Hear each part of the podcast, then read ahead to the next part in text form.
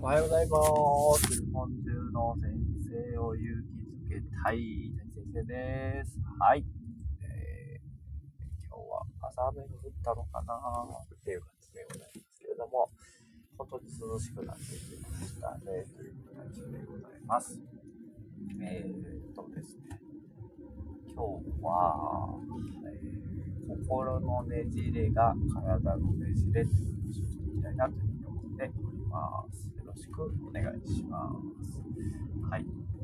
えー皆さんはなんか今体の不調をどこか抱えていますか？なんかこう、頭痛持ち、頭痛持ちだったりとかね、肩こりとか腰とか、え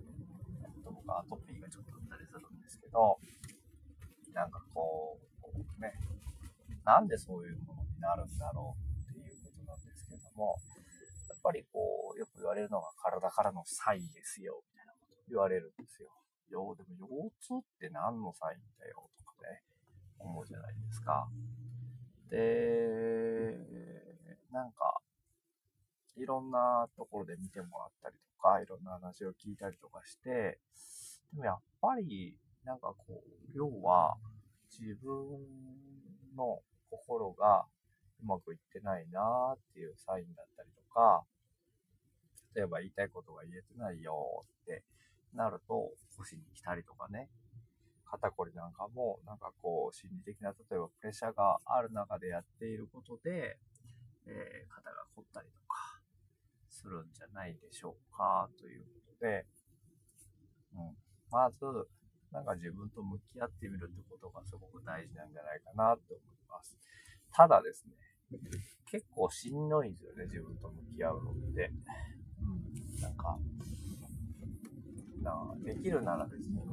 う、やりたくないなとか、やらなくて済むならね、えー、やりたくないなっていうふうになってしまうので、で、向き合うことをやめてしまうと、やっぱ体に不調が出てくるみたいな流れだと思うんですよね。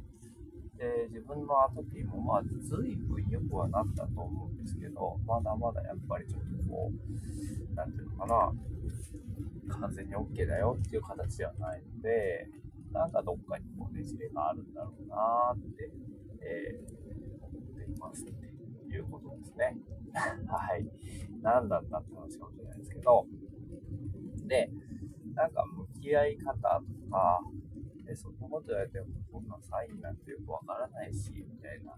思うと思うんですよ。確かにそうだなと思うし、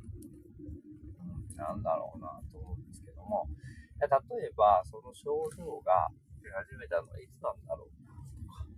うん、なんかこう、どのタイミングでひどくなったのかな、みたいなことを考えてみるんですよね。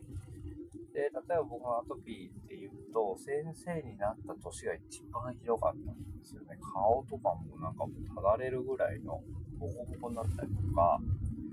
真っ赤っかに腫れ上がっちゃったりとか、えー、っていうがあって、なんですよね、よく考えてみると。で、そこからまあ徐々に徐々には良くなってはいるんですけど、まだまだって感じなんですけど、で、よく言われるのが、八方美人だよねっていうことを言われます。八方美人ね。うん、確かに自分にそのな気質はあるなって思うし、うん、こういい顔しちゃいがちだよなってすごく思うんですよ。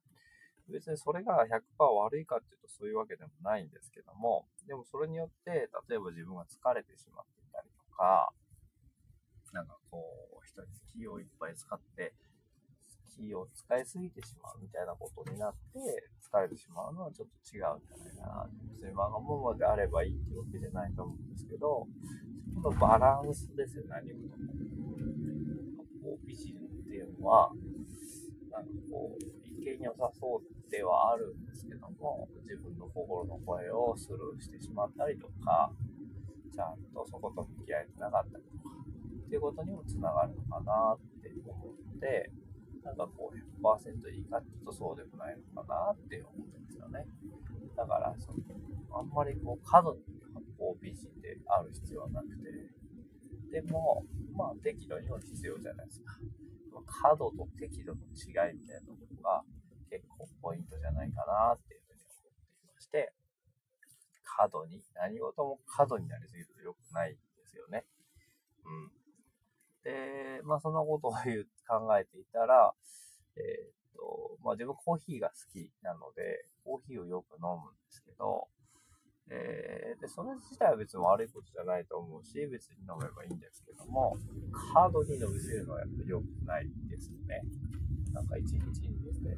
5、6杯飲むんですよね。で、なんか、それによって何が行われるかって、やっぱ体の水分量が減ってしまったりとか、利尿作用があるので、ああ、なんかこう、ここのとこ営業によく回ってるんですけど、一緒に回ってる女のね、えー、女の女性のスタッフと、えー、比べると、全然自分の方がトイレに行く回数が多いんですよ。それはやっぱコーヒーを飲みすぎだからなんだろうなと思っていて、うーん、まあデトックスっちゃデトックスかもしれないですけど、体の中の水分量が減っていくのはやっぱり良くないことかなと思うので、なんか例えば意識して水分を一緒に取ったりとかしていくのが大事なんじゃないかなってで、それによってなんか副腎が痛められて、なんかこう、炎症作用が起こりやすくなってるのかなって思ったりとかっていうことに気づけたりするんですよね。なのでちょっと今日からまた水をいっぱい飲んで癖をつけていこうかなというふうには思っているんですけど、というような形です。まあこういう形で自分と向き合ってみて、例えばその症状いつから出てるのかなとか、どういう時にひどくなるのかなとか、うーんまあ、分かるんであれば、それで何を自分に知らせようとしてるのかな、みたいなことを考えてみると、あの、面白いし、なんかこう、ね、体が良くなっていくなら、それはそれでいいと思いますので、えー、っていうふうに自分の体と向き合ってみるということをやってみるといいかもしれません。ということで、はい。今日は体と向き合ってみようという話をさせていただきました。心の歪みは体の歪み。反対です。もあります。が、体の歪みは心の歪み。というお話をさせていただきました。まあ、健康が一番です。ので、はい、一曲やっていきましょう。See you next time. Bye bye.